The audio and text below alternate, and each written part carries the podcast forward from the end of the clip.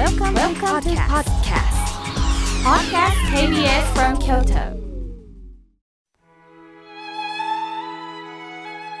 改めまして僧侶の河村明慶です。今日の法話のテーマは両思いについてお話しいたします。え？恋愛の話と思ってらっしゃる方もいるでしょう。今日からお彼岸の入りです。さて彼岸というと何を思い浮かべますか？お墓参りというイメージが強いかと思いますそれは亡き人に対してお参りをするという気持ちがあるからでしょう。もちろん大切なことです。しかし仏さんはそれだけだと一方通行ですよと教えてくださいます。どういうことでしょう？例えば皆さん学生時代を思い出してください。もちろん今でもあの単身の方だったらいいんですが皆さんに好きな人がいたとします。するとある日勇気を持って告白した時相手も「実は私もいや僕もあなたのことが好きだったんです」と言われると嬉しいですよね。両思いということです。しかし相手から反応がなければつまり片思いで終わると悲しいですよね。お参りもそれと同じで生きている私たちが亡き人に話しかけるのであれば今度は亡き人からの声をどこまでも聞いていけるのかと呼びかけておられます。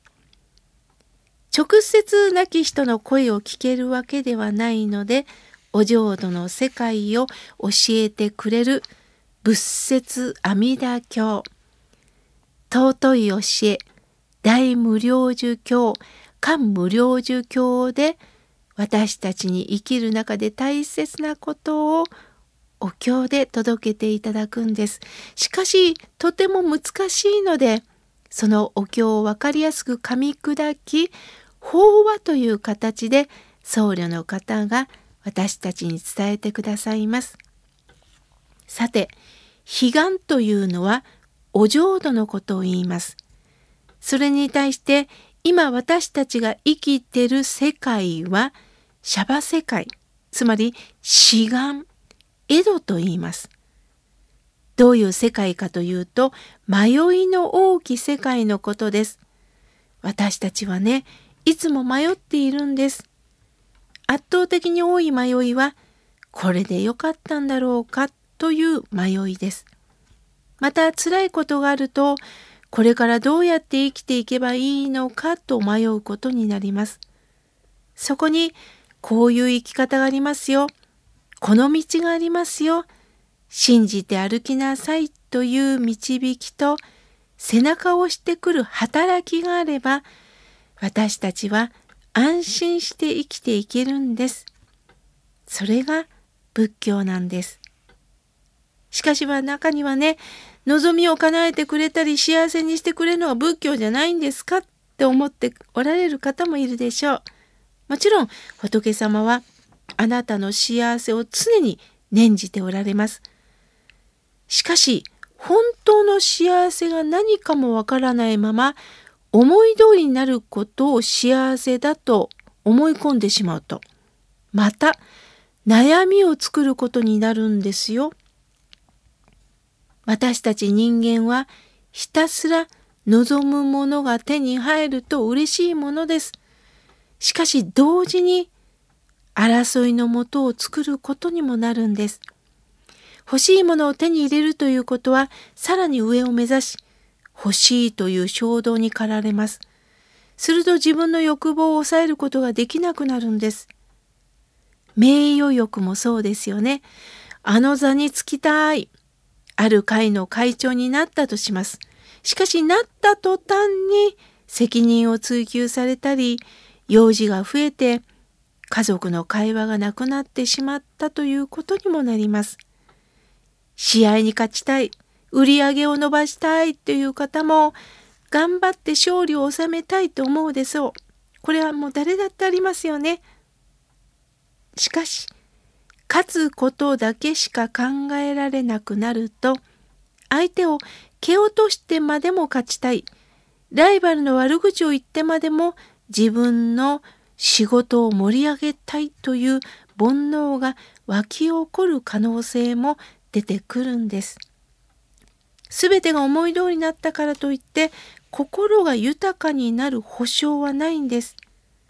なぜなら常にこの仕事をこの座を誰かに取られないかと落ち着けなくなるんです。例えばこの山に家を建てたいと思ったとします。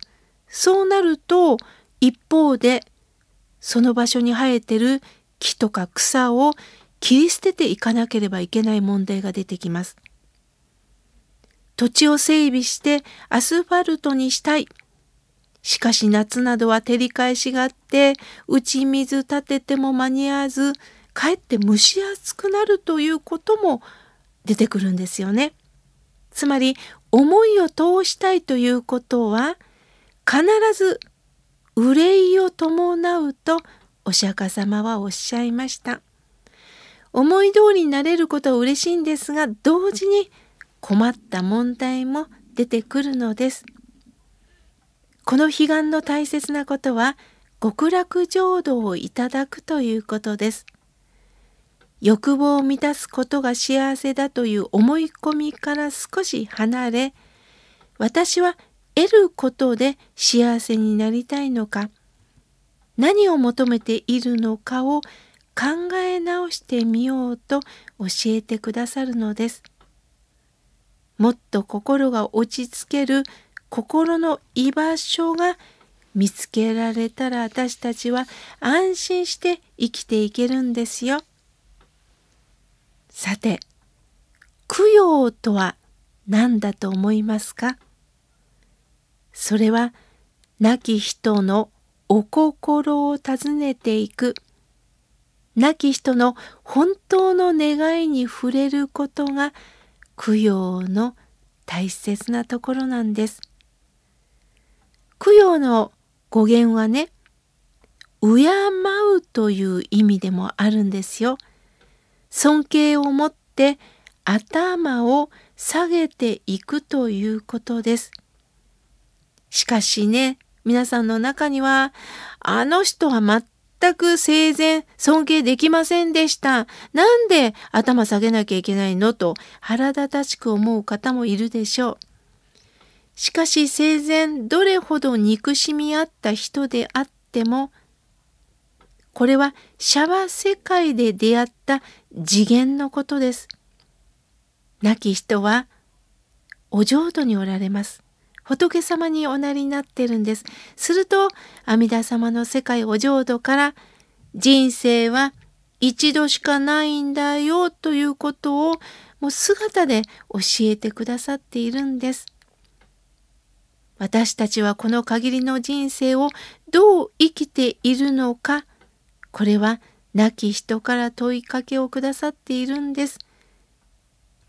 供養とは亡き人の本当の願いを尋ねていくことであり仏法聴聞お経をいただき法話をいただくことによって亡き人と私たちが出会っていくことなんです。